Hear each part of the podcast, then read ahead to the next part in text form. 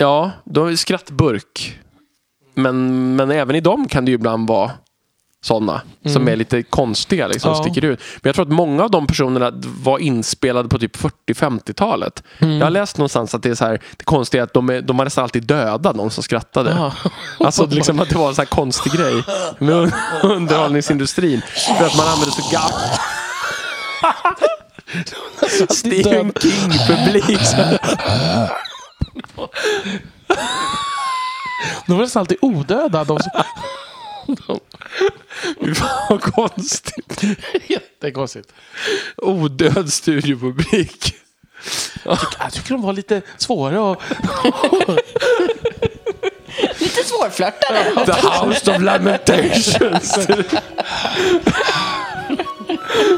Stand up i Minas Morgul. Det är, liksom, det är en sån här jobbig, jobbig crowd.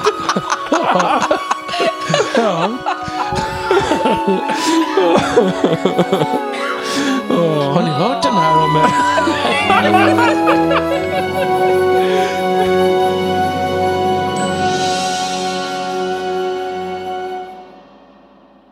Hej och välkomna till det 82 avsnittet av Tolkienpodden.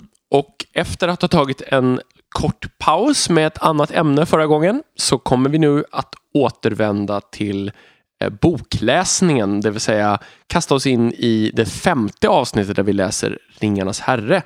Och vi som gör det här är alltså Adam. Elisabeth. Och Daniel. Och precis som så många gånger förr så kommer vi självklart att ha lite tips först. Så vi går väl rakt in i tipsen så vi kommer till eh, huvuddelen av avsnittet så fort som möjligt. Mm. Det tycker jag.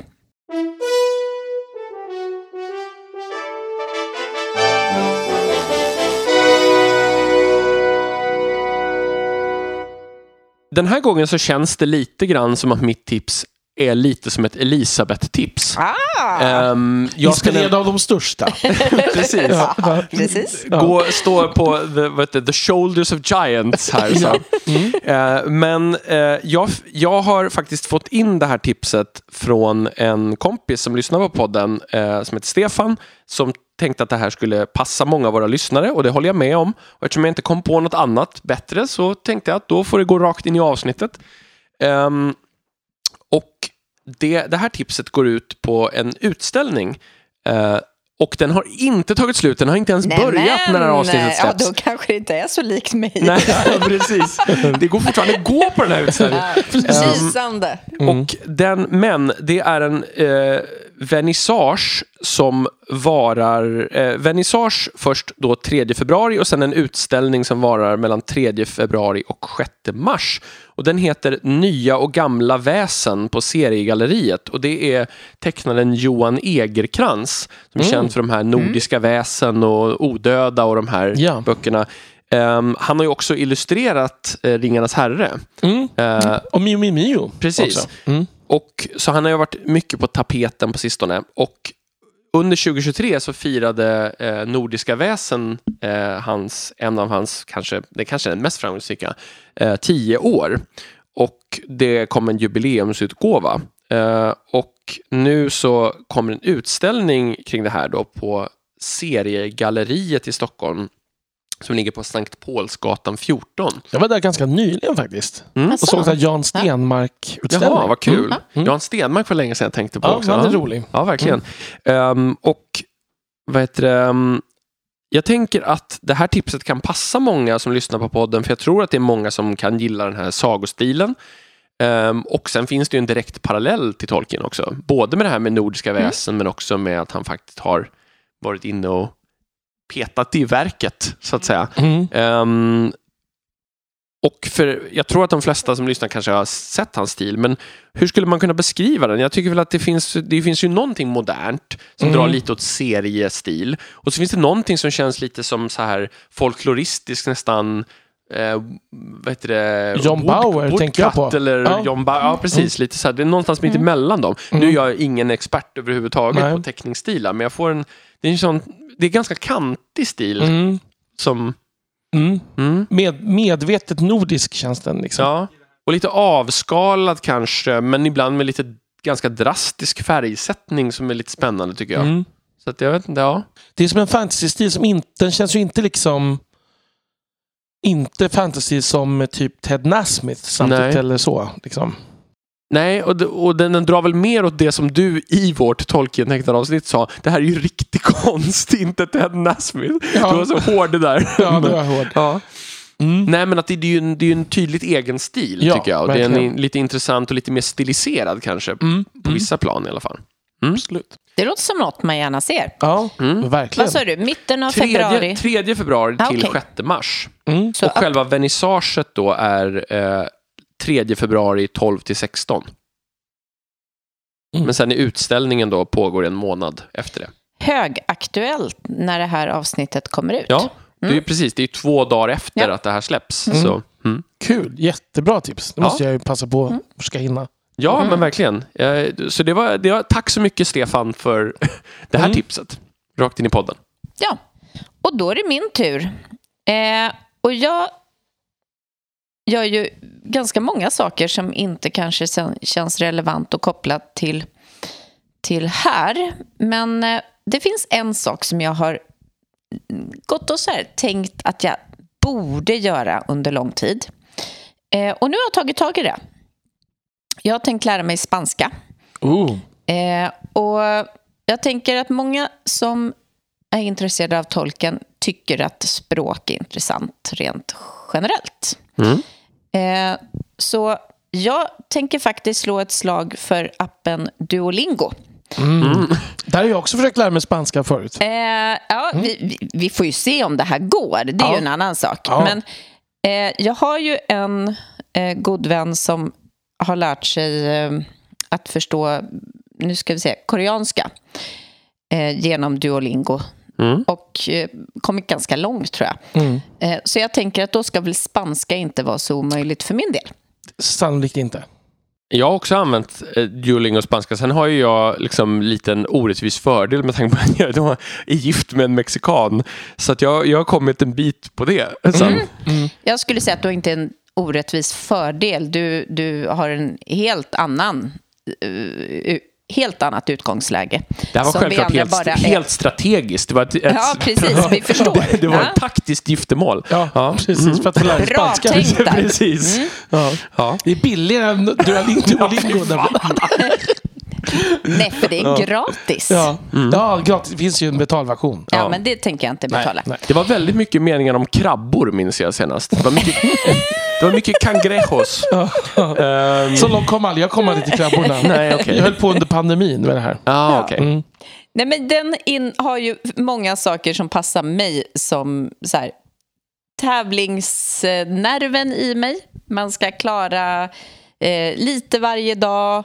Eh, man får snabb belöning. Eh, ja, nej, men det, den är ju upp, uppbyggd för att lockas till att göra det en gång till. Eh, så jag tänker att det här kan bli en riktigt bra start. Eh, och är man sugen så kan man lägga gå in på olika nivåer och sådär. Precis. Det, det jag tycker är kul med den är att, alltså jag, jag måste ändå säga att, jag menar jag slutade, jag orkade inte liksom fullfölja den, men, men jag kom så långt att jag nu åtminstone när mina elever håller på med så här spanska texter och sånt så kan jag typ läsa dem. Mm. Ehm, och Då då har man jag, ändå kommit en bra bit. ja, sen förstår jag kanske inte alla om det är liksom specifika begrepp som de har, men jag kan liksom, ja, tyda mig fram i en, i en årskurs 8-text i spanska. Mm. Liksom. Min, eh, min kollega som undervisar i tyska, han har gett som utmaning till alla sina elever, vet jag, att om de får så här streak på ett helt år Mm. så får de välja vilken glass de vill, så kö- köper han det. Mm. Eh. Snacka om, om, om smart så här, manipulation, för det är en väldigt stor arbetsinsats för en ganska liten Ja. grej med en Mm. glass. Men det finns, det går säkert att hitta väldigt dyr glass om man letar väldigt länge. Ja, jag tror inte de kommer tänka så. Nej. nej, jag tror att det behöver till- in, kunna införskaffas i närområdet. Ja, jag förstår. Mm. Eh, så tror jag. Importeras. Ja, men precis. I, I den här lilla, det här lilla båset i Italien. Där. Precis, precis. Guldglass. Som av en händelse måste vi åka dit. Ja. precis. Ja, nej, men... men ehm, eh, och då vet jag att det var, tror jag, tre stycken senast. Mm. Jaha. som hade mm. klarat ett helt år. Liksom. Mm. Det är imponerande. Mm, och då absolut. tänker jag att det är min målsättning. Jag ska köra ett år, fem minuter per dag. Mm. Kul. Men sen är det så här att tolken gillade väl spanska som jag minns det. Ja. Alltså att det var ett av hans språk han gillade. Ja, mm. precis. Han gillar ju liksom inte andra romanska språk så mycket. Men just Nej, men han gillade ju latin. Ja, så att det också, mm. Um, spanska var lite mindre besudlat än franskan där då. Liksom. Mm. Mm. Ja, franska har ju fler an, an, mer annan input och det Absolut. finns lite germanska spår och sådär. Alltså. Mm. mm. mm. Ja, Kul. men som sagt, Tipset är ju Duolingo, inte nödvändigtvis att du väljer... måste välja spanska. det ja. finns fler språk, jag vill bara ja. säga det. Det finns mm. fler språk. Som vi brukar säga här i podden, det finns fler språk. Min fru använde ju Duolingo först när hon började lära sig svenska också. Ja. Mm. Då, på samma sätt som jag menar att det var många meningar om krabbor så var det otroligt många meningar om jordgubbar. Det var mycket så här, jordgubbar, med det tonfallet. jordgubbar. Ja. Mm. Jo. Det, kan, det är väl ändå rimligt? Ja, det, det är ju en central liksom, ryggrad i ja. kulturarvet ja. som man ska ta till sig. Det får man ändå säga. Ja. Precis. Under en begränsad period på året dock. Men, ja, precis. Men, men det är väl därför kulten är så stark sant, också. Mm. Sant. Bättre än att eh, så återkoppla till surströmming hela tiden. precis, precis. Jag gillar ju surströmming. Men... Mm. Mm. Det är jag nog ensam om i i det här landet tror jag på att. Nej jag skojar. Nej det är du inte. det är ju Nej, just i det här landet bara. du inte är det. Nej, mm. men det känns som att det är färre och färre som gillar det. Mm. Men nu, nu känns det som att vi tappar spåret Nu har vi tappat här. tråden. Ja. Jag tror jag är klar med mitt ja, tips. Ska jag gå vidare med mitt då? Det innan vi totalt tappar det. Mm. Um, ja, men det blir ändå ett språktema och, och också en, en författare som jag, eh, Adam, vänligt påminner om att jag har nämnt tidigare. Vi minns dock inte om det var ett tips eller inte. Men, jag tror inte det var ett tips, så det är nog lugnt. Men om det om inte vi kommer ihåg kanske inte ni kommer ihåg heller. Så tänker Nej. jag. Eh, och det är författaren Ola Vikander. Eh, som är eh, han är teolog och språkvetare och studerar framförallt utdöda språk. Så. Och jag har fyra av hans böcker. Eh, ett träd med vida grenar som handlar om eh, indoeuropeiska. En eh, som heter I döda språks sällskap som handlar just om döda språk. Eh, orden och evigheten som eh, är en e-, essäsamling. Eh, har att göra med alltså då, den gemensamma nämnaren mellan språk och religion och så. Och eh, Gud är ett verb som handlar om Gamla Testamentet och dess idéhistoria. Mm. Och jag gillar ju, jag är väldigt intresserad av språk och jag tycker de här är väldigt trivsamma, gans, liksom förhållandevis lättillgängliga för de ämnen han, mm. han skriver om man lär sig någonting nytt hela tiden. Så det blir liksom ett helt författarskap här som på något sätt blev mitt tips. Mm. Så har ni inte läst någonting av honom så tycker jag att ni ska göra det. Och så får ni väl välja utifrån vilket av de här språk liksom, områdena som ni tycker verkar intressantast. Så. Jag har också läst I döda språk sällskap mm. och tyckte att den var väldigt bra mm. och intressant. Ja, men, det... eh, men, också väldigt lätt att komma in i. Alltså det är klart att den är nördig men, ja. den, men man behöver inte ha några förkunskaper eller sådär. Han, liksom. han, skriver ju, han är ju, han är ju till och med yngre än jag. Eh, ja, eh, född 1981. Så att, så att med, i, i den här typen av eh, bransch så känns han ändå ganska ung. Mm. Eh, så att han skriver ju... Det, det finns någonting, här kommer en väldigt konstig liknelse, men jag, jag drar parallell till Sara Lövestam här. Liksom. Mm, ja, jag förstår alltså, vad du menar. Även om hon är ännu mer folklig, mm, liksom, mm. så är det någonting att han, han försöker vara lite folklig när han mm. pratar om det här, skulle jag säga. Mm. Sen har ni skrivit fantasyböcker också. Där har jag bara läst den första, den tycker jag inte var så himla bra. Nej. Eh, så, de har inte jag testat. Nej, nej. så de... Jag kanske fortsätter med dem någon gång, men jag tror inte det. Jag föredrar hans populärvetenskapliga böcker. Mm, kul! Och det var det. Som sagt så ska vi fortsätta med vår litteraturanalys av Ringarnas herre. Och nu har vi kommit fram till bok 5, alltså första halvan av eh, The Return of the King. Och kapitlet som jag har fått välja idag då, för de andra två sa bara välj du. Mm. Um, för vi hade bestämt att vi skulle ha krigstema. Ja, enkelt. precis, för att representera en annan facett mm. kanske av det här. Mm. Så valde jag The Battle of the Pelennor Fields. Jag valde det här mellan uh, tre kapitel. Jag valde mellan det och The Ride of the Rohirrim och uh, The Siege of Gondor. Men jag landade ändå i The Battle of the Pelennor Fields delvis för att vi har pratat väldigt mycket om The Ride of the Rohirrim. Alltså att vi har, det har dykt upp väldigt många gånger, Mm. framförallt slutet. Men också för att jag tycker nog att The Battle of the Pelennor Fields är det mest episka kapitel som någonsin har skrivits i, i världslitteraturen. Så det är, det, är, det är så jävla mycket gåshud i det här kapitlet hela tiden. Så att ehm, jag, jag, jag kan också bara säga så här, ni, ni vet i telefonen när man använder ordbehandlaren i telefonen, när man får upp de här förslagen. Just det. I ganska många år nu har det varit så att när jag skriver ordet vid så är första förslaget Pelennor. det, är, det liksom vanligare än någonting annat. Så när jag ska skriva till folk, ska vi ses vid? Så föreslår den alltid Pelennor. Eh, och Och det det, har är ju väldigt ett opraktiskt att ses där. Ja, verkligen. Och det har varit två telefoner i rad nu, så uppenbarligen Ja. så är det så att jag liksom, eh, ja. För jag använder en sån här, ett sånt här program som liksom sparar sånt man gör ännu mer än standardprogrammet tror jag. Just det. Mm. Ehm, ja. Så man kan säga att det här, det här kapitlet var jag ganska taggad på att göra. Mm. Ehm, så det ska bli kul. Med, och jag kan tänka att vi kommer gå in i det här kapitlet från lite mer olika syn, ingångar eller synvinklar. Det tror jag också. Um, jämfört med en del av de tidigare där vi kanske det är ganska samstämmiga. Mm. Det ska bli intressant att, att se, för vi har inte pratat så mycket om det här nu innan. Nej, alltså, vi har ju nästan helt gått in i det här blint. Mm. Känns som. Så det ska bli kul. Men ska vi börja med en liten sammanfattning? Mm. Jag tänkte bara säga att jag, den här gången lyssnade jag på Andy Serkis på vägen till Mm. jobbet. Jag Mm. också faktiskt. Mm. Ehm, ja. Gjorde- Hur tog du dig an kapitlet, Elisabeth, den här gången? Jag läste Ringarnas herre, eh, konungens återkomst. Så att Erik Anderssons Erik översättning. Anderssons översättning. Om man ska börja sammanfattningen av vad som händer så är det ju helt enkelt så att slaget är ju redan igång när det här kapitlet börjar. För det är ju precis efter Theodens och Rohirrims eh, anlopp här. Eh, det här som jag har citerat så otroligt många gånger. Ja, jag slogs verkligen av att det verkligen, när jag började lyssna, Mm, att det var som att man var nästan mitt i en, mm. ett stycke. Precis. Mm. Eh, det börjar ju i princip med att fast det här liksom, anfallet går så bra och chockar dem så mycket så är inte allt vunnet för att det, den andra sidan leds inte av någon rövare eller orkhövding eh, utan eh, herre. Liksom. Och vi, vi får först följa Thedens och Rohirrims strider mot Haradrims kavalleri och hur de besegrar dem.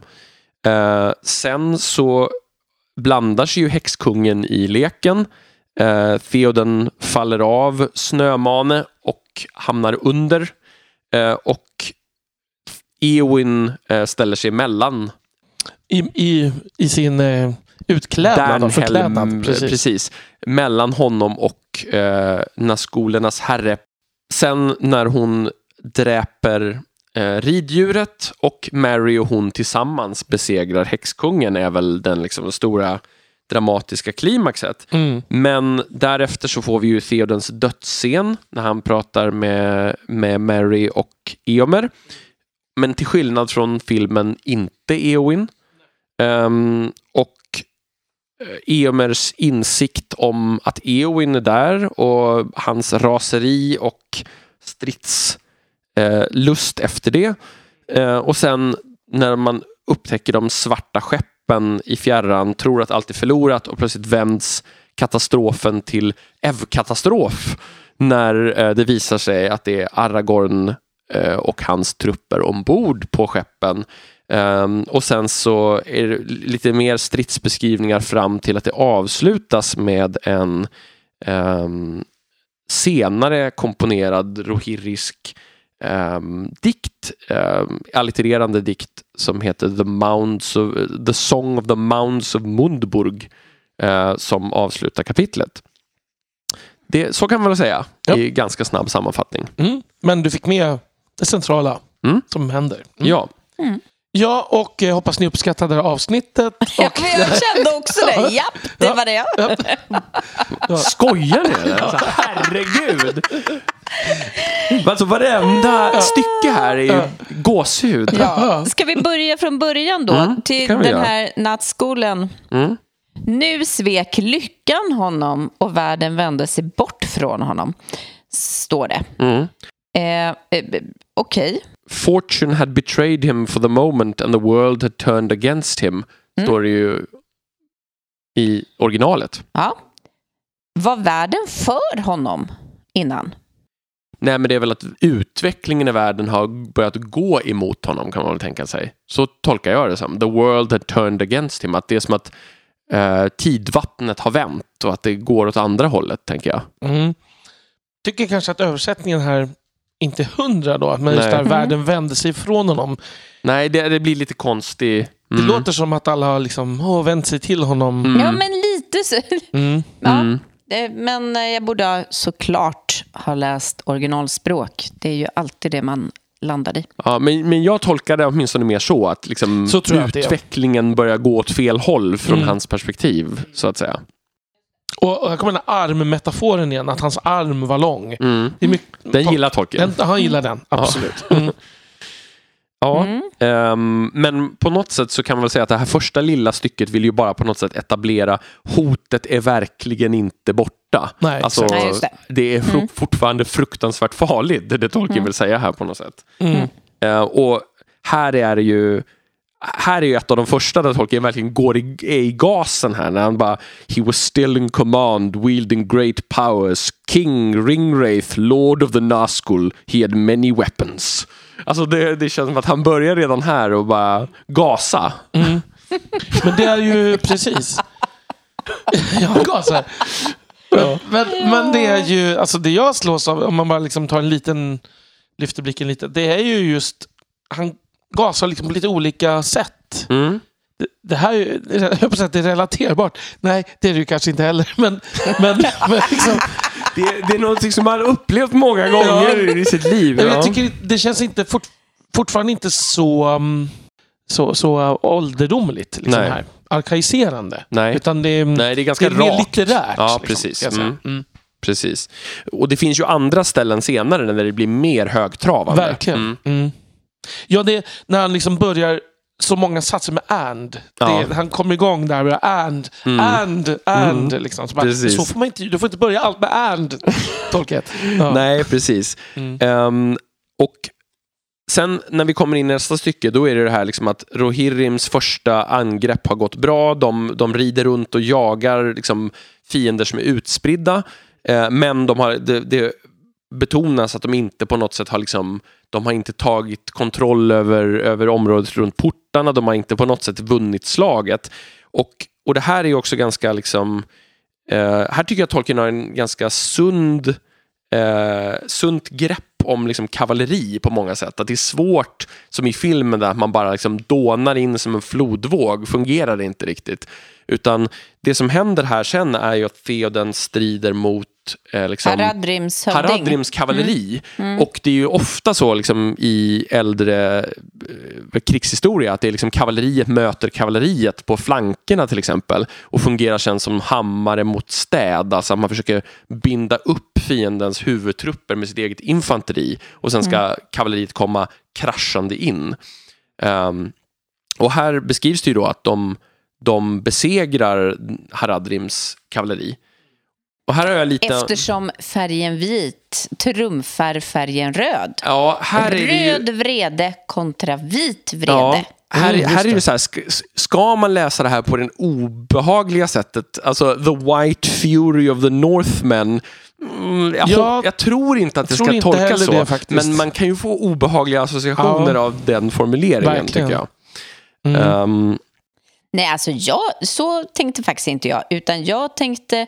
Jag vit glödgad eld, liksom. Ja, Mm. nej men, och, och jag tänkte han har ju en förkärlek mot att vitt trumfar allt. Liksom. Mm. När Sauroman faller så blir han Sauroman of many colors. Mm. Men, men jag, det, det som jag reagerar på Mm. eh, och som jag kanske aldrig riktigt har funderat på innan det är det här att, att döda eh, den här hövdingen. Mm.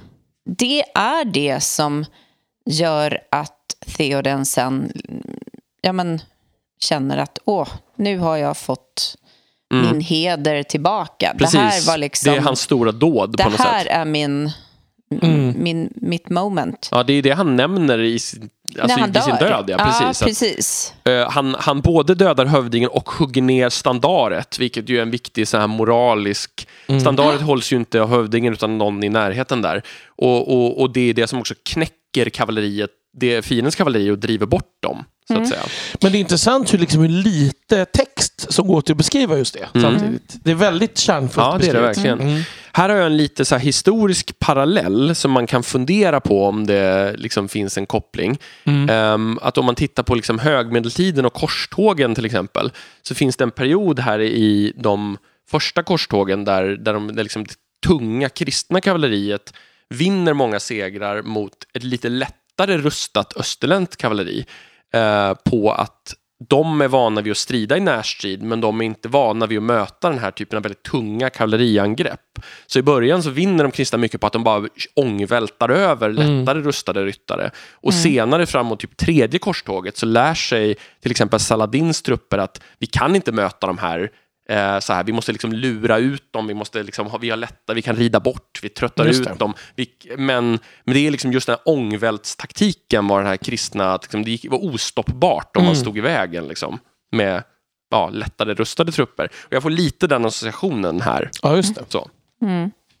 Ja, men Och den det är också rimlig. spjut, spjut mot kroksablar i, i liksom, Jag förstår hur du menar. Ja. Mm. Ja. så. Men om man går tillbaka till, till den där tanken med vad som är hjältedådet eh, och vad som ger honom heden. Mm. Jag hade ju tyckt att det var rimligt om han hade känt att han fick sin heder upprättad av att han alls beger sig dit. Alltså hans Från att ha stora... suttit och puttrat hemma i... Ja, men precis. Precis. Jag Mm. har suttit och låtit tiden mm, liksom bara gå och jag har inte gjort något. Jag har inte tagit ansvar. Jag har inte, eh, jag har inte dragit min del. Liksom. Mm.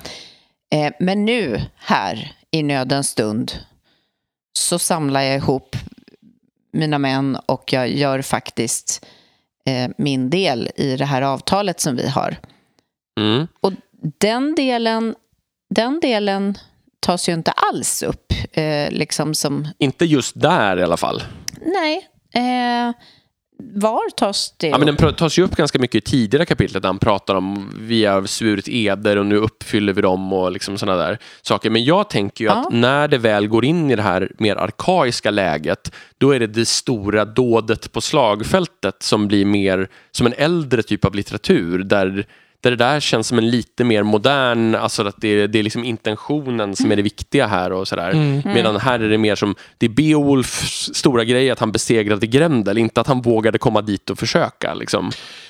Och då, och då kanske båda är sanna. Mm. Alltså fast från olika perspektiv. Att, att i den här liksom... Att skulle man frågat Mary vad som var det stora Ja. så skulle det varit någonting annat kanske. Liksom. Precis. Ja. Ja, men det, det håller jag med om. Men jag tänker att, jag tänker att som jag och Daniel eh, småputtrade om det här lite innan och sa att det här kapitlet växlar lite ut och in mellan olika stilar. Och när det befinner sig i den högsta stilen, då är det ju väldigt gammaldags. Och det påminner lite om något Tolkien skriver i Letters, där han skriver att liksom, när Theoden pratar med Gandalf och säger liksom “Thus shall I sleep better”. Att det, då är, när Theoden är i det läget, då resonerar han inte som en modern litterär figur. Nej, precis. Och så det det. känns som att han är där i dödsögonblicket också. Mm, Liksom verkligen. att han ska sitta jämte sina fäder. Det är liksom väldigt mycket Valhall över verkligen, det verkligen. där. Mm. Sen går det ju väldigt fort från det här eh, tillfället till att han eh, får besök. Mm. Eh, Geval, Gevalia om du får oväntat besök. Det hade varit en väldigt rolig spoof på det där. Ja. Ja. Eh, kaffet fanns inte i någon termos, men däremot så kommer det ju en beskrivning av den bevingade eh, besten. Mm. Det är, hur vill du ha ditt kaffe? Svart som en Nazgul. Ja, liksom hur? så här, ja. Nej, men, och den är ju inte vacker. Nej. Nej. Och här blir det episkt som fan igen alltså. När han börjar beskriva det här monstret. Ja, Jävlar vad metal det blir. eh, det blir framförallt inte någon sån där tjusig varelse som man tänker att han annars, någon så här drakliknande historia eller någon eh, fågelliknande, utan bara Ja, det är ju som en, en, en fågel utan fjädrar och väldigt äcklig och liksom lite flygödle-inspiration förstås. Och sådär, liksom. Mm. Men den stinker och den Av är... den mer ohärliga slaget i så fall. Ja. Men jag, jag tänker nästan... ja, Ska, får se, det är så här typ David Cronenberg eller någon liksom så här, Mm. så här äckelskräckvarelse. Ja. Så mer, än, mer än ett fantasydjur Ja, nästan. jag, jag tänker det är ganska mycket så här det här företag som jag pratat, spelföretaget jag pratade om, From Software som gjort Dark Souls och Bloodborne. Mm. Det, det, den hade lätt platsat som en Bloodborne-boss. Liksom. Mm. Det är sån här... Alltså man blir, man blir otroligt osugen på att träffa den. Mm. Men, men den här liksom, plötsligt när Tolkien går in i den här allvetande berättaren och för, förklarar Mm. bakgrunden här och de har liksom eh, hittat den här sista från en utdöd art och sen liksom fött upp den på fell meats until it grew beyond the measure of all other things that fly. Här är han också liksom Verkligen. rätt inne i det. Men han är också inne i det på ett sätt som är... Vad ska man säga? Att det, han vågar liksom vara äcklig just. Ja. Alltså det här att han den sätter sig på, på Snömanens kropp och liksom börjar kalasa. Typ Ja, där. och det ju, driver in klorna Ja, i köttet. Och, ja, Mm. precis. Eh, och det påminner, alltså enda andra gången han är så här äcklig är väl Shelob. Mm. Alltså det är ju, det är ju Mm. många äckliga detaljer ja, också. Mm, Mm. Verkligen. Och det är också det här med stanken och Mm. ögonen och alltså, Precis, ja, precis. vätskor och hela faderullan. Mm. Det är ganska intressant tycker jag, för att eh, de här beskrivningarna, om man skulle dra det till sin spets i en filmatisering så skulle det bli något ganska ohyggligt Ja. Mm. jämfört med vad det blev. Mm. Eh, precis på samma sätt som att om man skulle göra en exakt beskrivning av eh, och i en filmatisering av Tom Bombadil så skulle det bli så absurt istället eh, Mm. utseendemässigt Mm. så att det inte riktigt går ihop. Tänk att Mm. försöka föra ihop det här då till samma film. ja, precis. Ja. Ja, nej men det, det är ju det svåra. Alltså, man är ju man är ju ett större tillåtande spann i litteratur på det sättet. Mm. Ja. Verkligen. Ja, Medan man måste välja mer av en stil i en film. Känns Ja. som en stilnivå i alla fall. Mm. Särskilt när man då som Peter Jackson var ute efter någon slags realism liksom, Mm. i känslan. Mitt i det hela också. Ja, Mm. Att det skulle kännas liksom, in, in, inbott. Mm. Mm. Bara en, en liten detalj här. Apropå Peter Jackson så är det ju så att eh, i Peter Jacksons version så har ju häxkungen ett stridsgissel eller en morgonstjärna, alltså en, ett vapen med en kedja.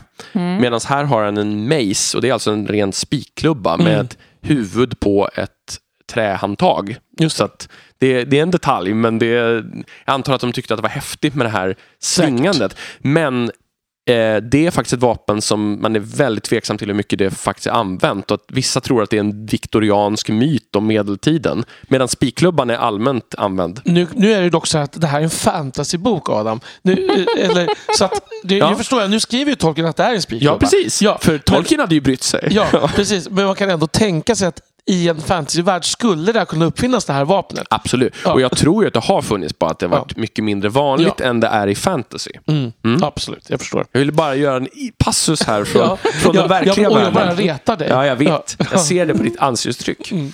Ja. Ja. Mm.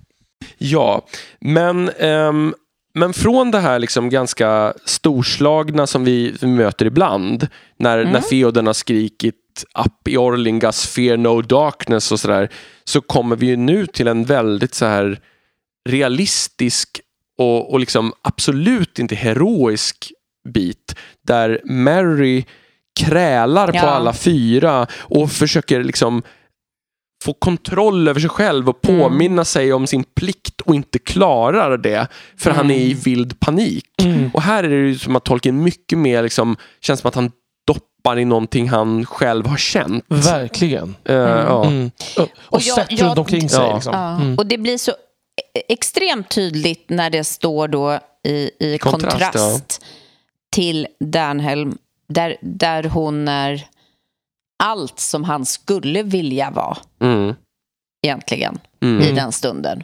Och, och liksom stilnivåerna i hur han skriver det här som sagt blir ju också så. Det, det är igen att, att Hobbiten får stå för det liksom relaterbara Ja, kanske. det här liksom den, den riktiga personen Mm. som bara helt plötsligt upplever någon slags fantasyskräck. Ja. Mm. Ehm, som man själv skulle göra. Alltså man tänker så här, man ser skräckfilmer eller fantasyfilmer så här, och så tänker man Okej, det här är ju ett overkligt monster. Mm. Men tänk att faktiskt möta ett sånt overkligt monster Ja. och vara liksom bara en liten vanlig person. Liksom. En stinkande flygödla, stor som ett precis. hus. Exakt. Liksom. Och så Ja. en, liksom, Då ja. skulle man nog kräla omkring Ja. där antagligen. Nej, men, men jag tycker det är, det är ganska starkt det här när han liksom han försöker verkligen King's man, King's man, his heart cried within him. You must stay by him as a father you shall be to me, you said. But his will made no answer and his body shook. He dared not open his eyes or look up. Och det, är liksom, det, det blir väldigt starkt tycker jag i det sammanhanget. Mm. Och så blir ju han i det också iakttagaren. För att i det här, när han blundar, när han bara har gått in i, i liksom eh, fosterställning, Mm. typ, så hör han ju det som man inte har hört på hela resan dit. Mm. Det vill säga att det inte bara är masken, Det är inte bara Dernhelm ja. nej, Nej. utan då går det ju igenom. Då Mm. hör han ju det. Sen kan vi också säga bara att Dernhelm betyder ju hjäl, hemlighetshjälm Mm. på fornengelska. Eh, så det, det blir ju liksom väldigt symboliskt. Va?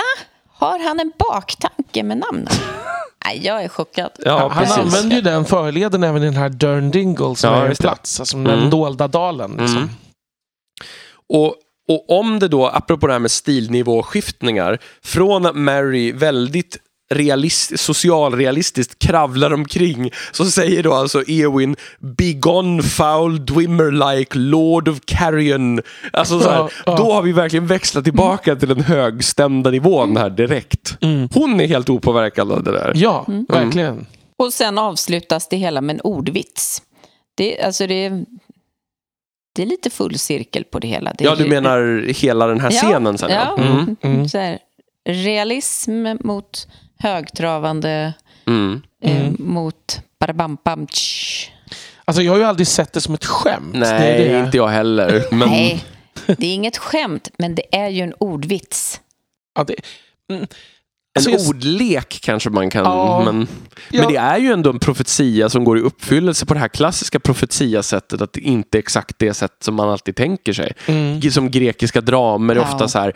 Du, det står så här men det innebär egentligen det här. Det är ju ett Mm. ganska klassiskt litterärt grepp ändå.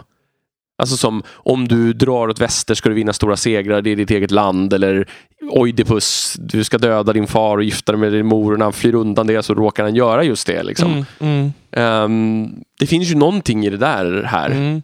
Ja, jag tänker också mer så ska jag säga än, än liksom en, en britt, brittisk pann helt Det- plötsligt. Är ju åt det hållet, absolut, men det är fortfarande en ordvits. Men jag tänker att det blir mer så i filmen också. Alltså, för, du- för när de, hon formulerar sig ju annorlunda då. Och då blir det ännu mer så här vänder på... Ja, alltså för mig är en ordvits ju mer liksom, hur ser man att det är en bil från Polen? Polacken liksom. det, Det är väl sjukt oväntat om Eowyn drog den för att distrahera häxkungen. Exakt. Så att det är ändå en bit ifrån. Ja. Ja. Men, men sen måste jag säga att så här att ehm, alltså, som svar på det hon säger så är det så här. Här är ju liksom... Där går eh, den igång igen. Här, ja, här- och här är ju häxkungen Alltså här är han nästan så, det blir liksom metal-text här liksom. Ja. När han säger Come not between the nascul and his prey or he will not slay thee in thy turn. He will bear thee away to the house of lamentation beyond all darkness where thy flesh shall be devoured and thy shriveled mind be left naked to the lidless eye. Men det, det är både det och någon slags svavelosande pastor. Ja, Typ. för det här är, här är ett teologiskt hot. Ja. Alltså att du ska inte bara dödas, utan ditt, liksom, din själ ska torteras när kroppen är slukad. Mm. Det, det blir en, nästan någon så här lite vär, worldbuilding här. Liksom, Jaha, det går att göra det här alltså. Mm. Säger Enligt honom. Sen tycker jag det är fascinerande därför att här, nu kommer språk nissen.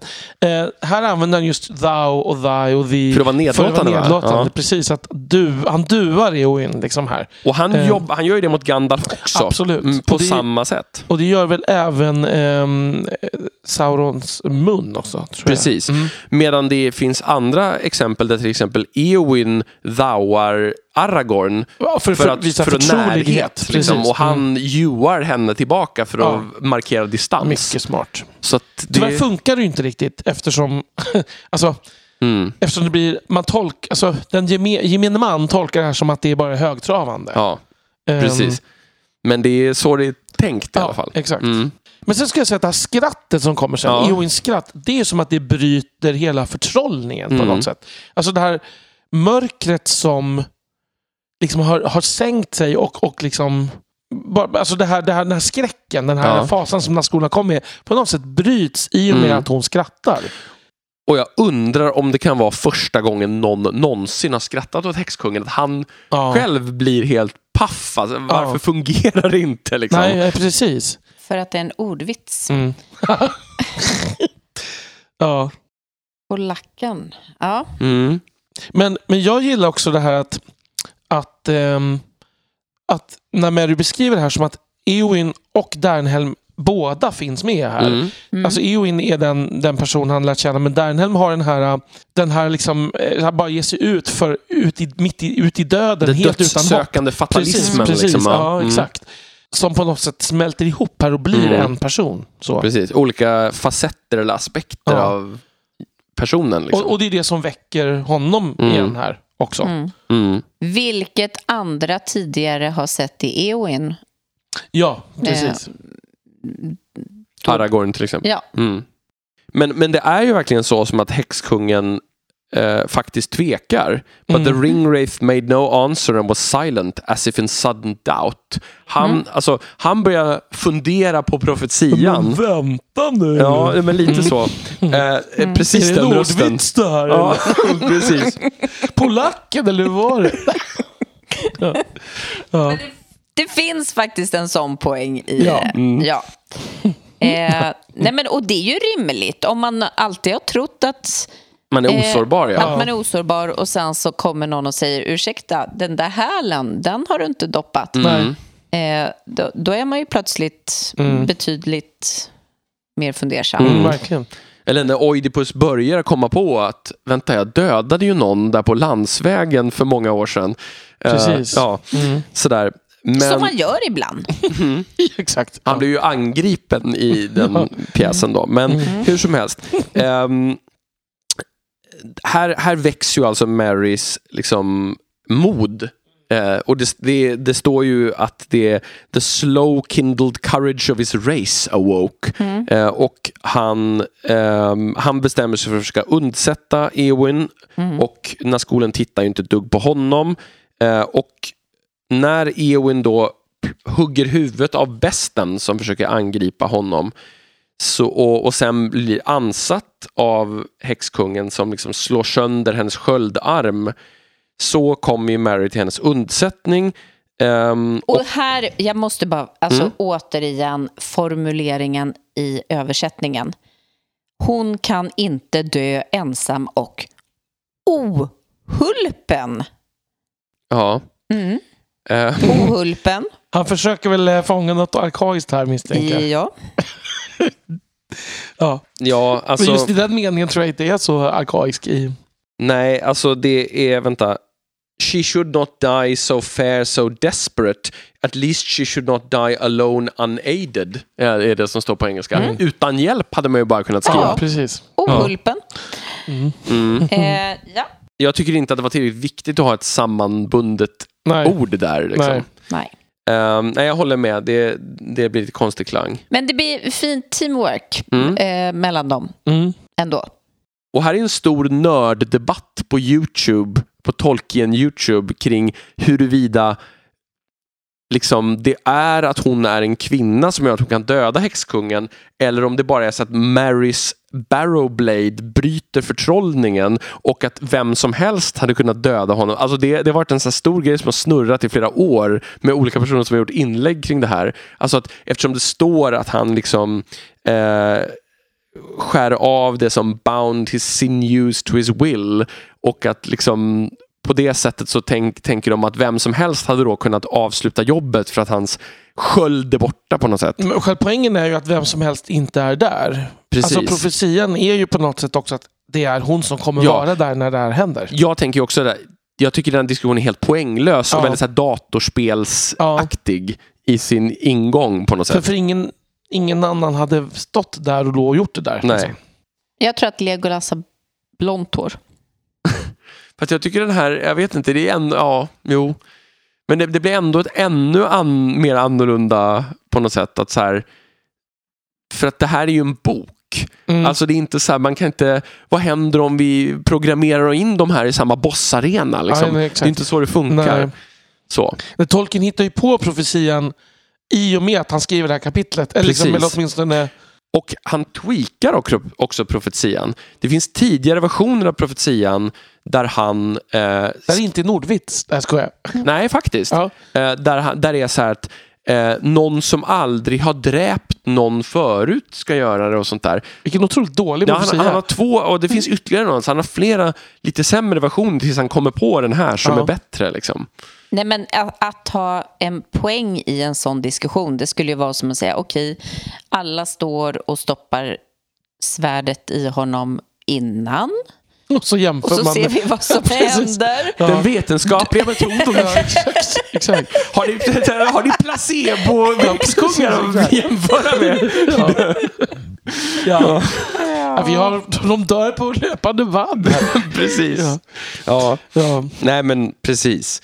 Ehm, men i alla fall, så oavsett hur förtrollningen fungerar så sticker Mary honom ehm, under eh, hans eh, ringbrynjeskjorta, eller lite längre, så hans längre ringbrynja. Han har en håburk på sig som ofta går till knäna.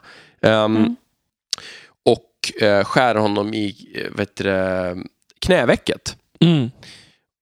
Och det Eowyn det, am- tar sina sista krafter och eh, driver svärdet mellan kronan och manteln. ja, där är alltså ett tomrum ju. Ja, precis. Det är ju bara ögon som finns där.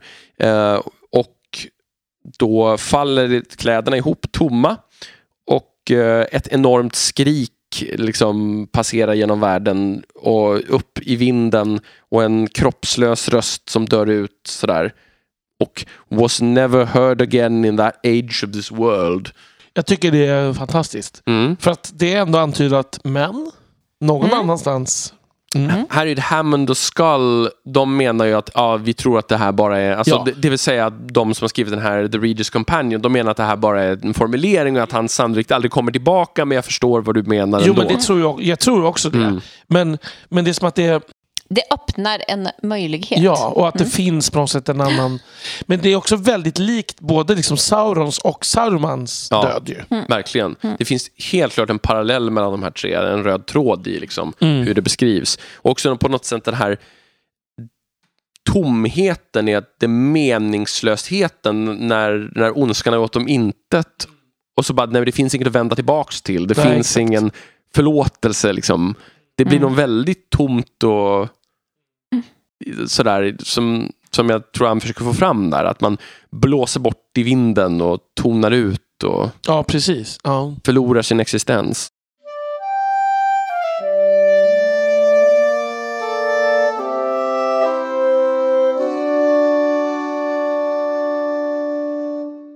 Och sen kommer det...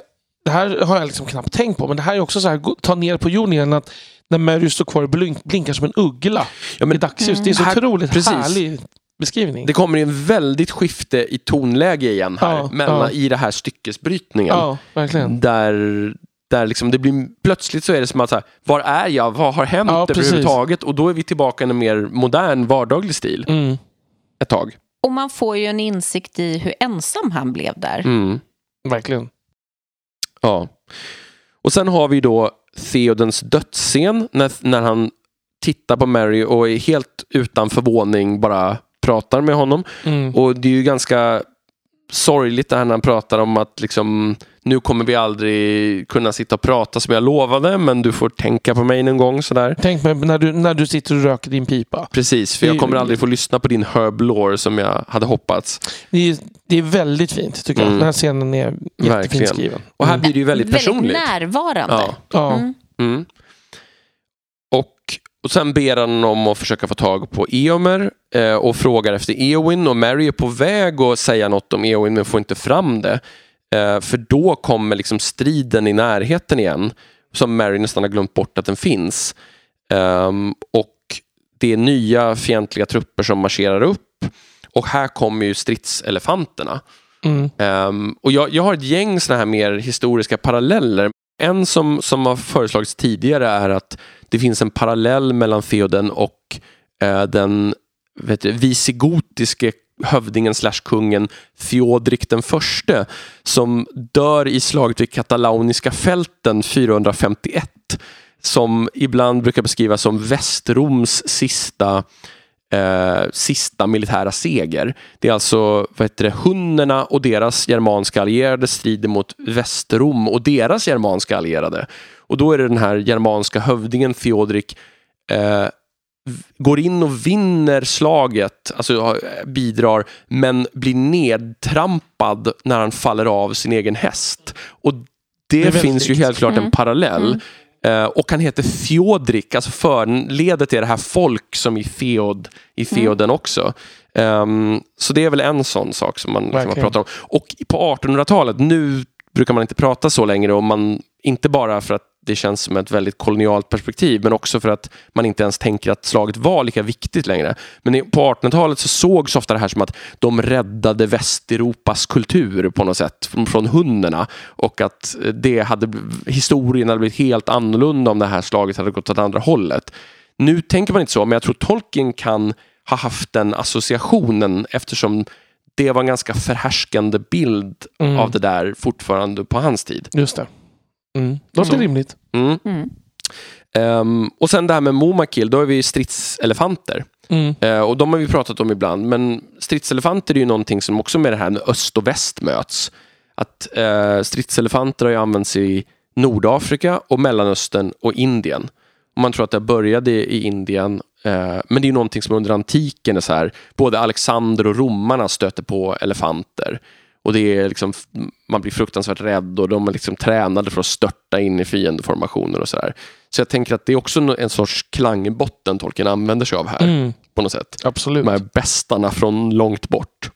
Och de kanske också framstår som mycket större Ja, också än vad de egentligen är för att i deras skräck. Liksom. precis. Eh, till exempel finns det ju stridselefanter i den här indiska, eh, eller indiska slash hinduiska texten Ramayana.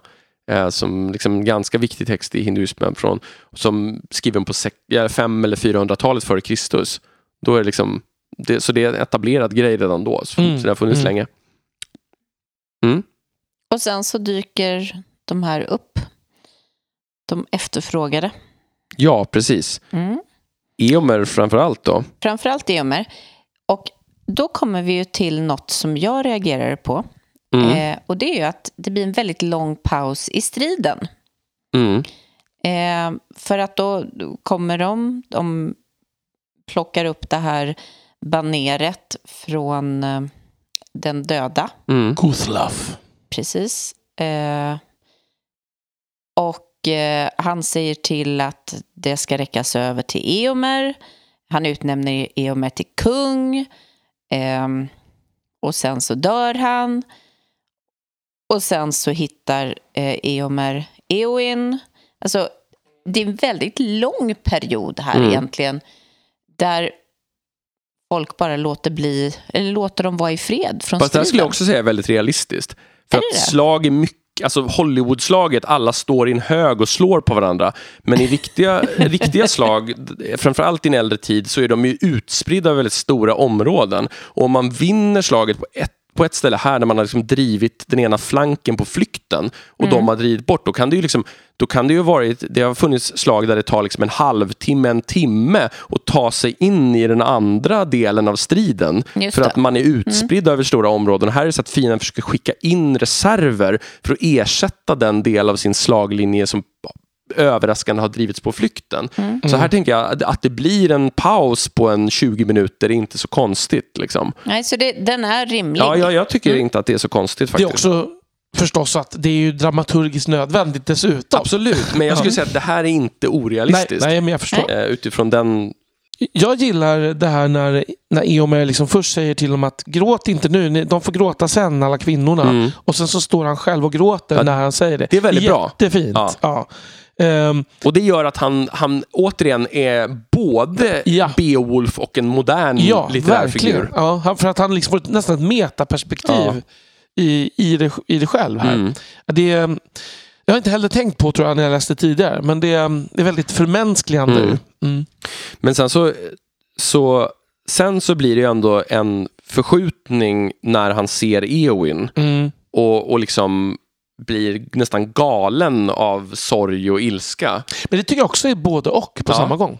Precis, det är både psykologiserande Ja. och men, men det blir ändå så att den här det som vinner i slutändan är ändå på något sätt den här fornhjälten. Liksom. Mm, Även mm. om han känner de här känslorna liksom, som är väldigt personliga. Men det är nästan som en psykologiserande förklaring till fornhjältebeteende. Ja. Mm. Alltså att han, Ja. blir, han tappar Mm. precis all Ja. mening. Mm. Liksom. Och jag tycker ju att här kommer det här in, för det är där de börjar ropa death Mm, eh, istället om man då jämför med filmen. mm. Och här tycker jag att det är så logiskt. Allt hopp är borta. Nu är det Ja. bara död man är ute Ja. efter. Ja. Mm. Mm. Världens undergång Ja. till och med. Liksom. Ja, det, är, det är ju väldigt episkt här.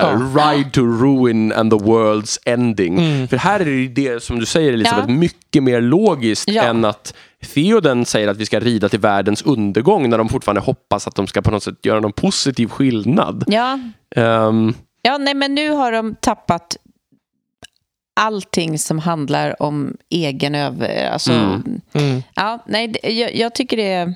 Det här är enda gången på hela det här eh, slaget, inte bara det här kapitlet, utan hela det här slaget som jag, jag får den där känslan som jag tror att du sitter i hela när du läser. mm. Här, här kommer det även till mig. Ja. Mm.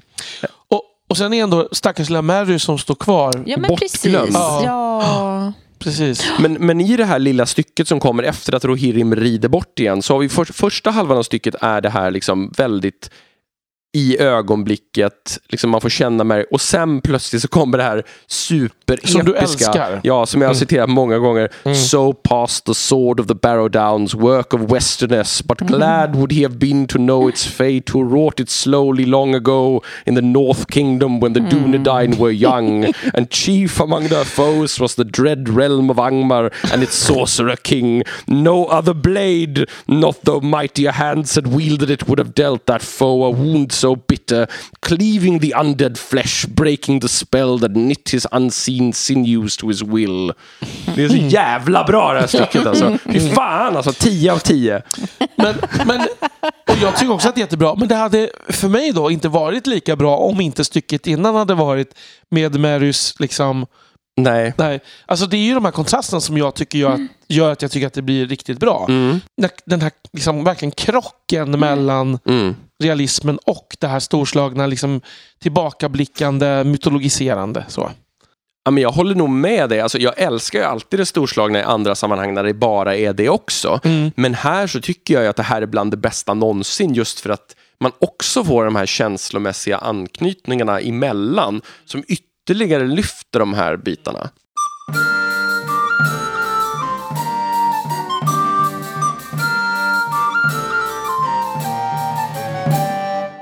Och sen så ska de ju bära bort dem. Vad- hur var det de bar honom? Var det flagga? Eller Nej, nej de har, de har alltså spjut, eh, spjutpålar som de gör en, en bår av och sen så lägger de eh, över de här så lägger de eh, Mantlar står det här. Mantlar, precis. Mantlar var det, Och, okej. och sen så ja, skapar en improviserad bår. Och det verkar de ju bara göra för honom. Mm. För det står liksom inte att de gör det för henne. Nej, det står others lifted Eowyn gently up and bore her Ja. after him. Eh, och det är lite oklart. Här känns det ju mer som att det här är en ärebetygelse för de tror ju att båda är döda. Ja, Och då blir det mer som att han blir buren på någon sorts liksom, paradbår. Som de, Lite kan, parad. ja, som de improviserar här. Liksom. ja. men, men här blir jag också så här lite provocerad. För då kommer ju Imrahil Mm. eh, och ser på 30 sekunder. Hörni, hon lever! Ja, men, nej, men eh, f- faktiskt. Ja. Alltså, varför är det ingen? Ja men du förstår, Ro- Ro- Rohirrim de är ju en lägre stående kultur. De har inte koll på det här med amning och sånt Nej, men, alltså, men ärligt talat, jag tror att det är tänkt att vara så här att han är mer lärd på något sätt. Att han, han ser tecknen. Han har också alvblod i sig. Det är alltså lite såna här grejer. Och, och det är ju det här med de utbildade liksom, kunga och adelsmännen. Liksom, så här. För han säger ju Are there no leeches among you? Han ifrågasätter. Finns det ingen som liksom kan något om det här bland er? Hon är ju inte död. Ehm, men, och sen så det han, det han sen gör, det visar också den olika beväpningen. För han håller fram sitt Bright Burnished Vambrace som är en sorts liksom, högmedeltida armskydd eh, som är liksom polerat så där man kan se hennes andedräkt göra imma på metallen här. Så han är ju, han är ju rustad på ett mer högmedeltida sätt eh, eller till och med toucha mot senmedeltida jämfört med Rohirrim som är mer tidig medeltida här. Mm. De hade ju inga sådana ytor att se andningen på heller. Nej, nej. Nej. Ja, på vägen här så här två saker som jag tycker är intressant. Dels är det här att vi, vi hade ju det här tillbakablickandet där med, med liksom, som du, om Angmars, Mm. liksom hela det där. Men också ett framåtblickande också mitt i alltihop där. Och sen sätter de upp en sten där de ristar in det här. Och så det. Att det tycker jag är intressant. Att det liksom, från det här nuet i berättelsen tittar vi både bakåt och framåt. Ja. Mm. Ehm, det är liksom ett intressant berättargrepp tycker jag. Mm. Ehm, och sen är det också, tycker jag, att det här när han säger men det här är ju en kvinna, har, har liksom även har de skickat sina kvinnor också för att hjälpa oss? Liksom? Mm. Tycker jag också är en så här intressant um, iakttagelse som också känns så här.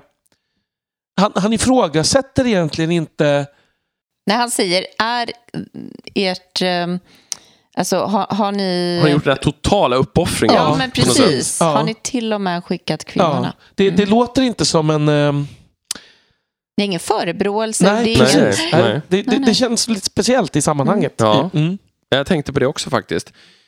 Och nu går vi tillbaka till en lite mer övergripande eh, beskrivning av hur slaget går. Mm. Eh, när Ja, det är ganska lång övergripande. Mm, precis, men den, den, den, det är som att kameran zoomar ut lite mer Mm, igen. verkligen. Här. Och vi, Momakil som drivs in ehm, i striden. Och så, här, får, här blir Sabbar det, allt. Ja, men, och här blir, Mm. men de, det är ju inte lika mycket tv-spel som det är hos Peter Jackson. Nej. Om man säger. Men här blir det också lite så här Iliaden eller Roland-sångerna börjar rabbla namn på hjältar. Liksom. Ja, verkligen. Där, Hurin the tall, Warden of the Keys and the Lord of Losarnach and Hirluin of the Green Hills and Prince Imrahil the Fair och så vidare. Liksom. Och sen kommer de här ytterst tveksamma beskrivningarna av... eh, Ja, här kommer en del Mm. rätt Mm. rasistiska saker tyvärr. Ja, Ehm, alltså tveksam var, var en inlindad. Ja, nej, men alltså, det verkligen... här, eh, här, det, här är det ju faktiskt svårt att försvara en del av de här formuleringarna. Eh, när han liksom säger men, black men like half trolls with white eyes and red tongues. Och nej, nej, det där tycker jag är riktigt obehagligt tyvärr. mm. Och det är Ja, svårt att få ihop det med hans andra liksom, stycken som vi har diskuterat i andra sammanhang. Mm.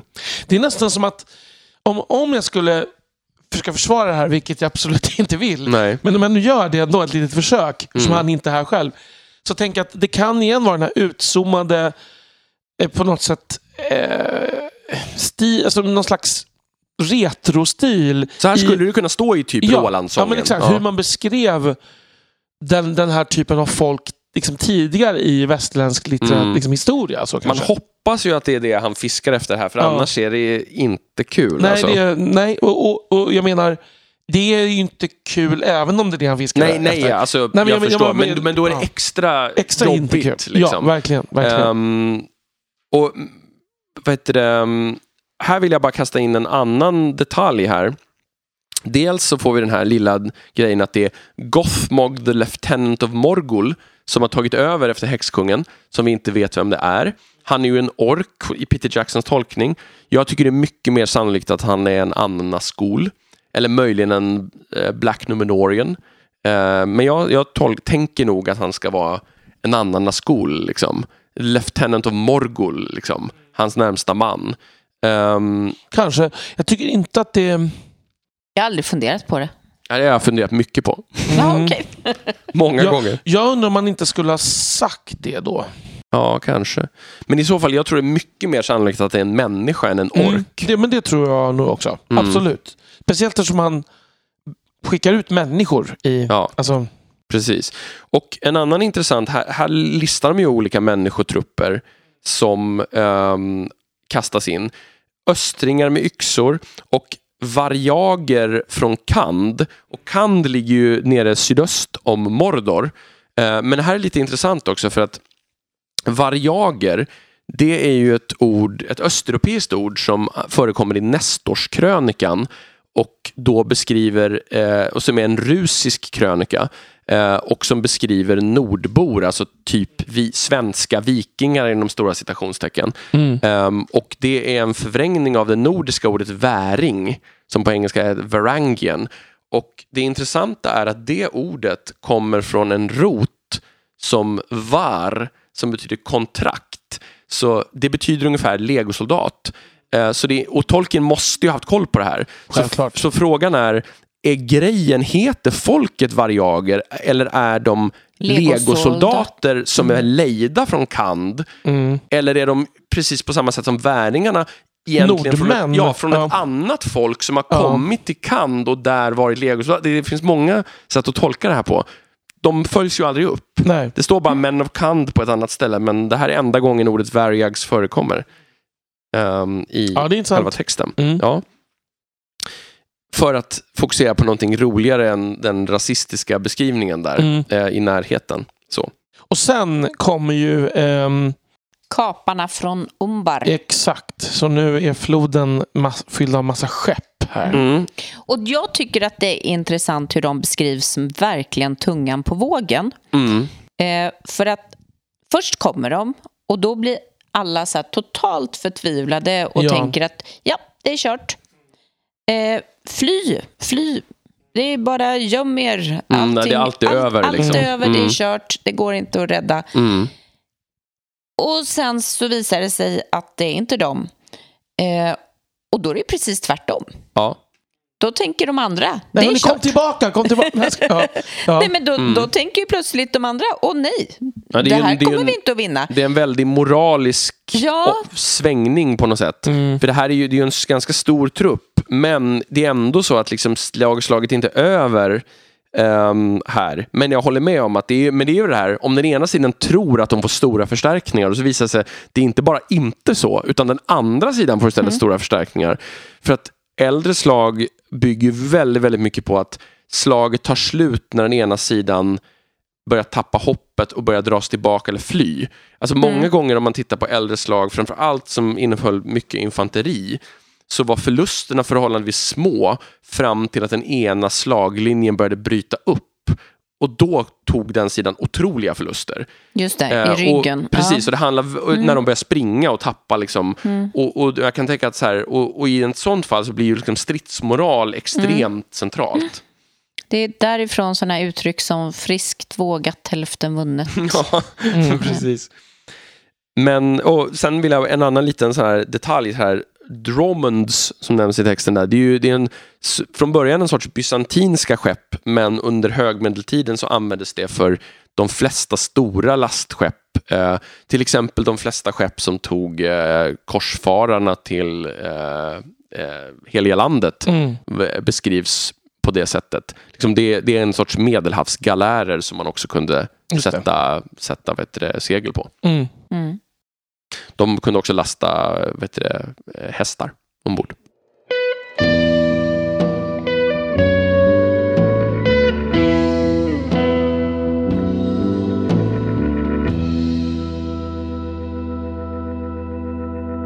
Och sen, sen är det så att här någonstans så blir Eomer, han, han som kommer ur sin, sitt vanvett här och blir, börjar tänka klart igen och börjar skallna Börjar lite. förlora. Ja, ehm, men sen älskar, för här fick jag en sån här rolig association när han liksom beskrivs att han är ung och ung. Ja. Jag tänker på den jävla Siw Malmkvist-låten Augustin. Han, Augustin väntar aldrig på en flicka som är kär. Han är ung, han är kung, han är grann och populär. Eller hur? Det är en krigisk version av det här. Ja. Precis. Det är väldigt roligt. Ja. Det, det, för att han beskrivs ungefär så här. Han är ung, han är kung, han är grann och populär. Ja. Ja. Så är det. Precis. Men alltså det, det är ju ändå...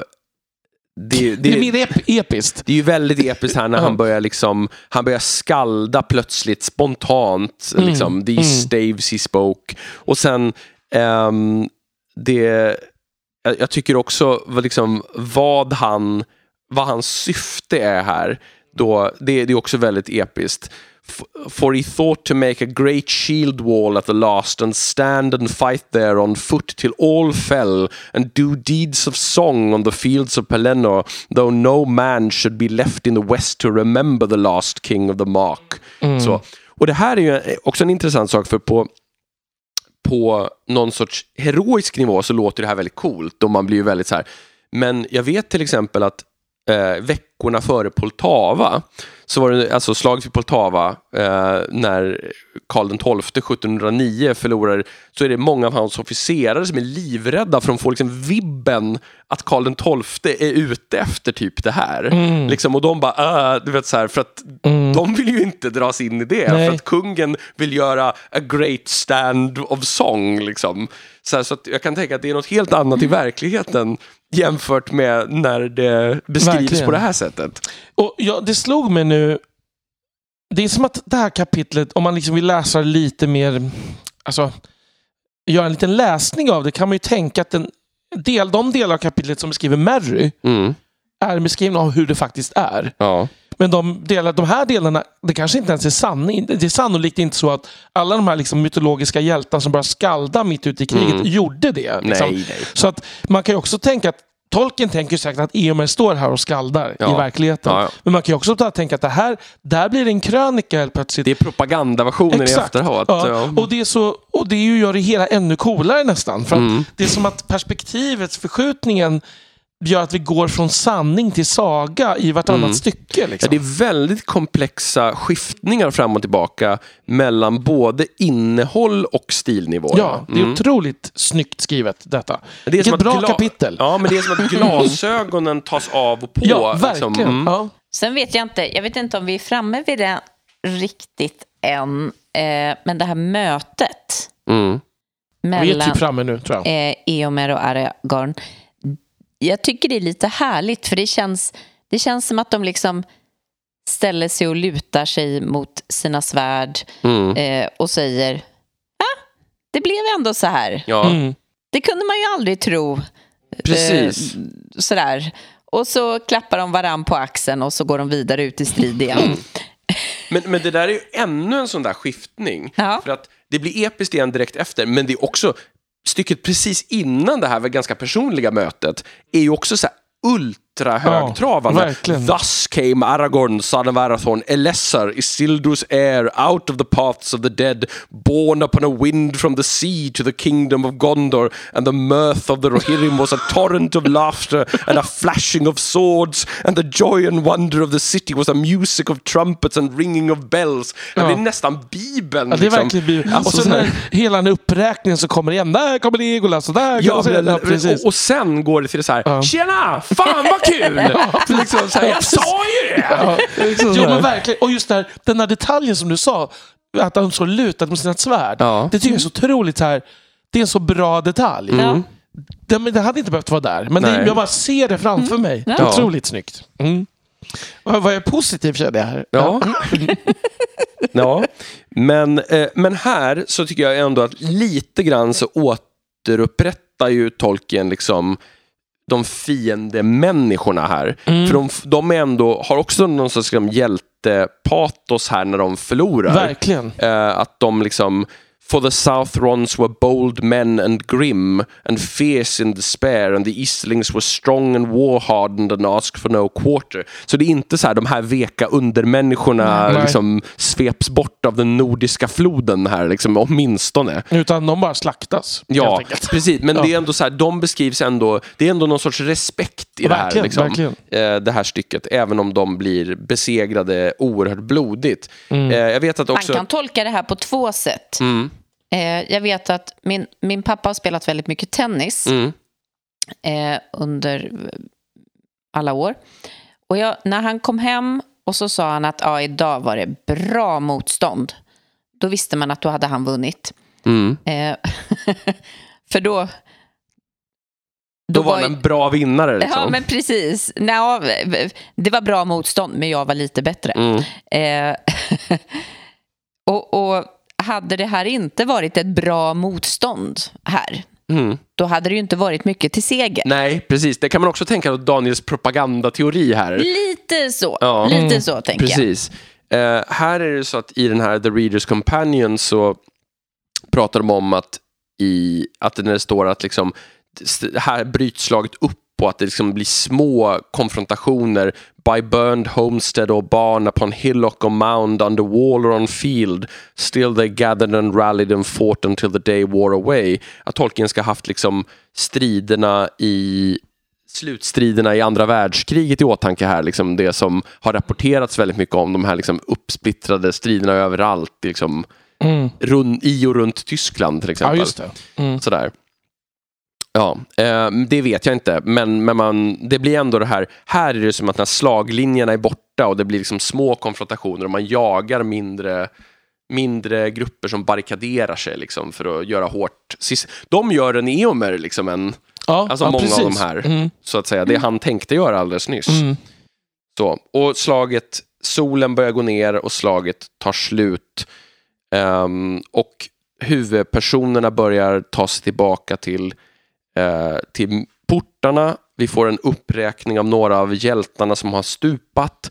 Och sen Mm. kommer ju då till slut den här eh, ganska långa allittererande eh, fornengelskt inspirerade versen på slutet. Eh, The Mounds of Mundburg. Och då är Mundburg alltså Minas Tirith på Rohirrims språk. Ja. Och jag, där vill jag gå till just uppräknandet av, eh, av de döda. Mm.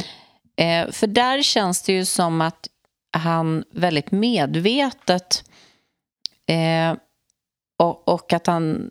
Jag inbillar mig att han tyckte det var viktigt att det inte bara blev en grå massa som, Mm. som var döda.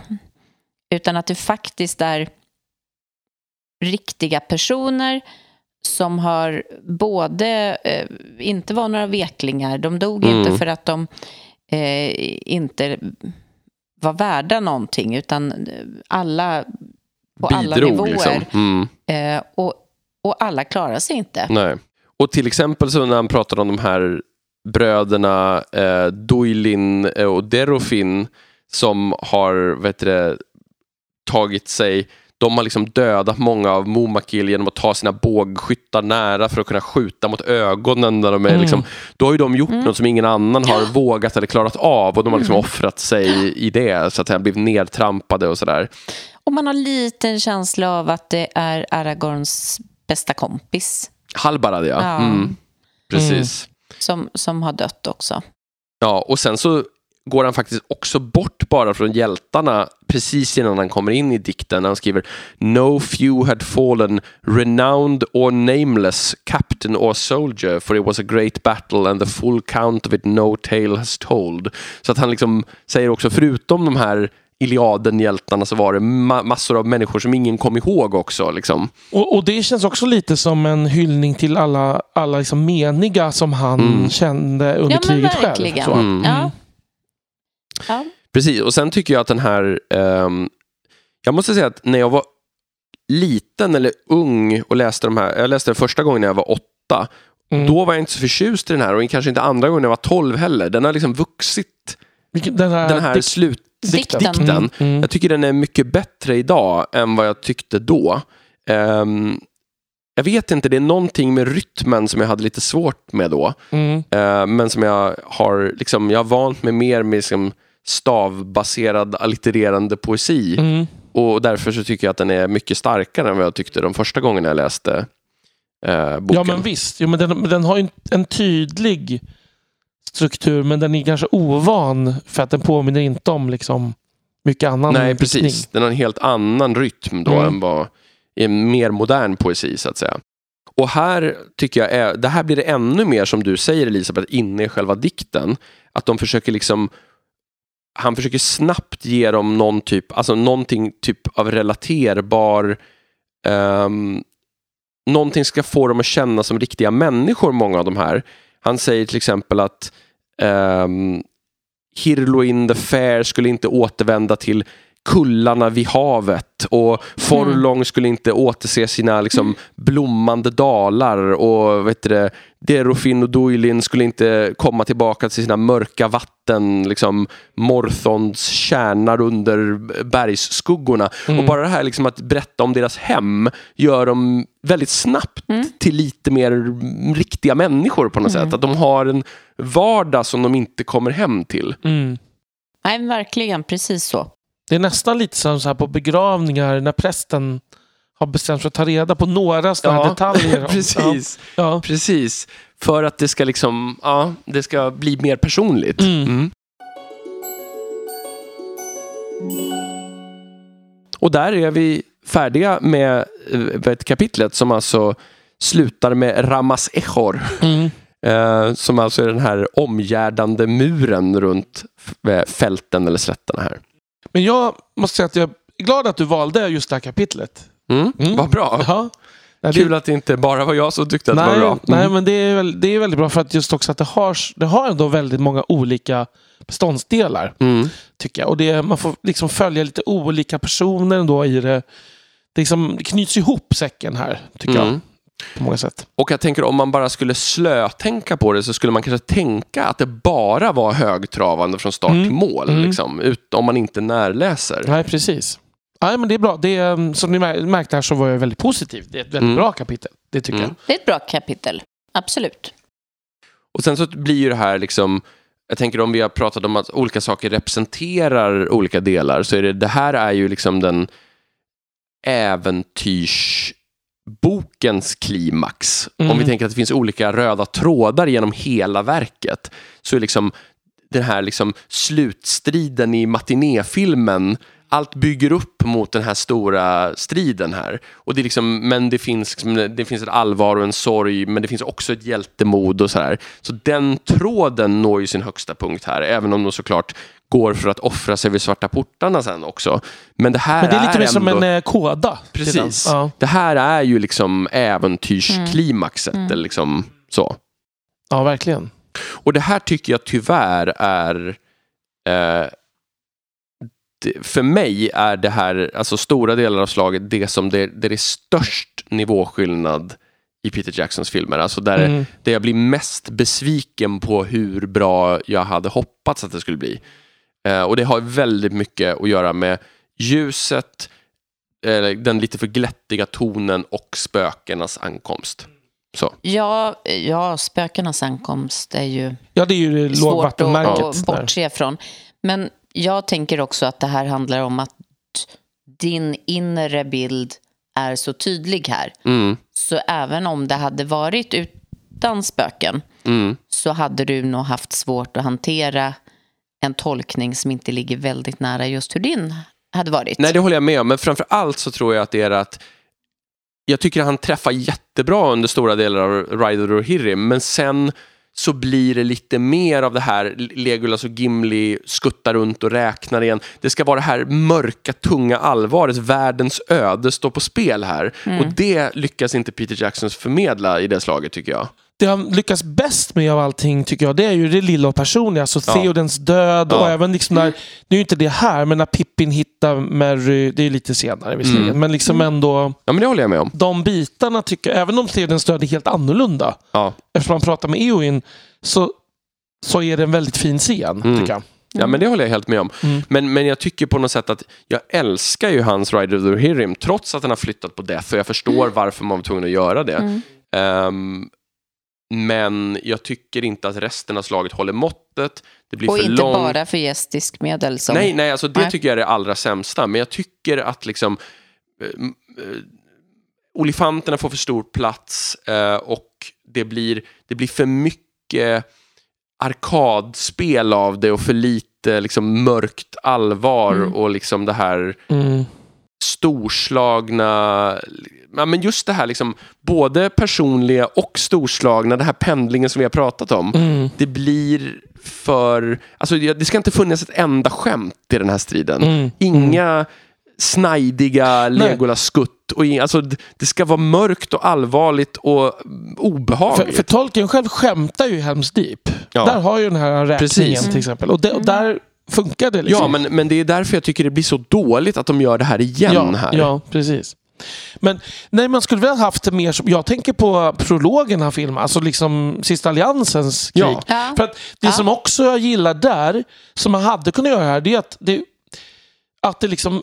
För det känns som att det är bara våra huvudpersoner, men det finns ju massvis med andra anförare. Och, Ja. så, och de hade man, inte, man hade inte ens behövt nämna dem i namn. Nej. Det är precis som Gil-galad bara flashar förbi i prologen. Mm. Liksom. Eh, och vi som vet, vi vet att det är Gil-galad. Precis. Här hade man kunnat haft en Imrahil som, som ledde en Ja, men tänk flank vad och episkt. liksom- Och Grimbold Ja, och precis. Hirluin och liksom... det, det, det hade inte behövt vara näm Nej. nämnda vid namn ens. Nej, Liksom. men, och det är faktiskt just ett problem också att de efter att man har fått se de här jättestora utzoomande scenerna så följer det bara Legolas och Gimli och, liksom, Ja. och Eowyn, alltså just det där förstås. Men Ja. att det är som en otroligt inzoomad kamera som också gör slaget, känns, gör som att slaget känns mindre. Lite klaustro- klaustrofobiskt nästan. Liksom. Ja. På denna enorma slätt. Liksom. Precis, och så alldeles för ljust. För det ska vara liksom Mordors mörker som långsamt rycks sönder av den här vinden. Ja. Liksom här. Så att, ja, nej, nej där, tyvärr så tycker jag ju inte att det riktigt gör det rättvisa. Nej. Men det är ju också för att jag tycker att det här kan vara det bästa kapitlet i någon bok jag någonsin har läst. Och det är ganska svårt att leva upp till. till. Mm. Ja. Verkligen. Och man kan ju också säga att vi valde ju den här... Det här kapitlet representerar kanske inte så mycket bok fem som den här delen av hela verket. Mm.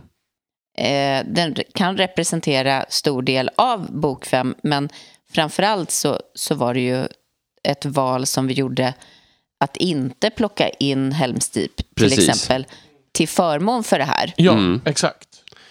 Men sen kan jag ändå tycka att om man tittar på bok fem så är det ju liksom första halvan av bok fem är ju bara en uppbyggnad mot det här kapitlet. Mm. Alltså det är så här, nu kommer slaget, nu kommer slaget, nu kommer slaget, nu jävlar bry- bryter det loss. Och sen är det lite så här, det mer liksom personliga med eh, kapitlen efter och sen nu marscherar vi mot svarta porten. Det är ju bok fem.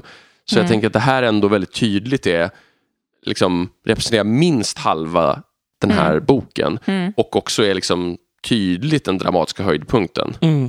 Men, men jag tycker det, man märker, som vi sa precis i början också, att eftersom det här börjar mitt i, att det, här, det är så tydligt att det finns en sån kontinuitet mellan The Siege of Gondor, The Ride of the Rohirrim och det här.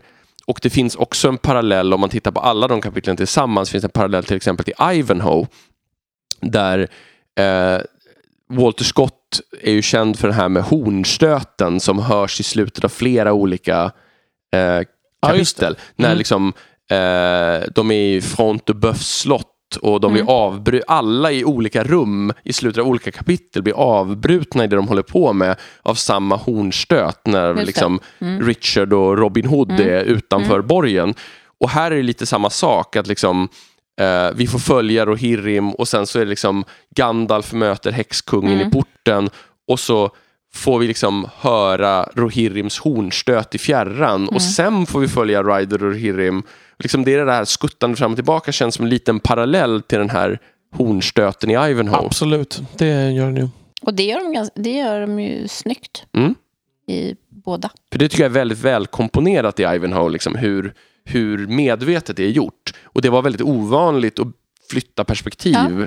på den tiden ju. Så att, och Tolkien gör det ju väldigt mycket Mm. genom Ja, hela verket. Ja, men det, och det här är ju ett perspektivflytt som... Så, alltså det, det är ju rema tema. Det är ju verkligen man plockar vidare en, Mm. ett moment. Mm. Ehm, ja, det är snyggt. Och det blir ju också som att det blir förstärkt av att man, även om man vet vad som ska hända, får se skeendet från ett annat håll också. Liksom. Mm. Och det är Om man någon, backar nästan som bandet fast tio sekunder. ja. Och i vissa fall så backar den ju ganska långt. Alltså, att om, man alltså om man tittar på hur boken är upplagd så går ju The Siege of Gondor, alltså det kapitlet slutar ju med Rohirrims hornstöt. Eh, och sen så går vi ju till The Ride of the Rohirrim och då backar ju hela Rohirrims slutdel av färden med hela Gamborigan och alltihopa. Så då har jag ändå backat en bra bit och sen kommer liksom Och sen är vi angreppet. där igen, Och sen, liksom. Precis, då har vi nått samma punkt fast från ett annat håll. Och det här beskriver ju Tom Shippey som Mm. där namedroppar. Det är the drinking game, Tolkien på the drinking game. Nu får alla dricka. Eh, det här med han kallar för interlacing. Mm. Att hur han liksom drar, alltså, jobbar sig fram i de olika spåren olika långt och så hinner det, sen går man ikapp och förbi med det andra spåret. Mm. Och hur det liksom bidrar till den här känslan av att man hamnar lite i samma ovisshet som Mm. Eh, Då och då i alla fall, som Mm. rollfigurerna. Liksom. Ja. Att vi vet inte vad som har hänt. Nej. Och sen får vi veta vad som faktiskt hände. Och så. Och ap- apropå den andra drinking game-grejen så ska jag nämna George R. Martin här. Mm. För det här tycker jag att han är rätt duktig på också. Faktiskt. Med vissa grejer där man är så här. En, eftersom han är ju mycket mer än Tolkien, alltså inte kör allvetande berättare utan har kameran på axeln på olika personer i point of view-kapitel. Så kan det ju vara så att vi vet att den här personen är ombord på det här skeppet. Men det vet inte rollpersonen som ser det här skeppet. Och tänk om hon, hon hade vetat det, då hade handlingen gått i en helt annan riktning. Ja, Han jobbar ju jättemycket så. Mm. Eh, Ja, verkligen. så. så det är ju lite likt och klart inspirerat.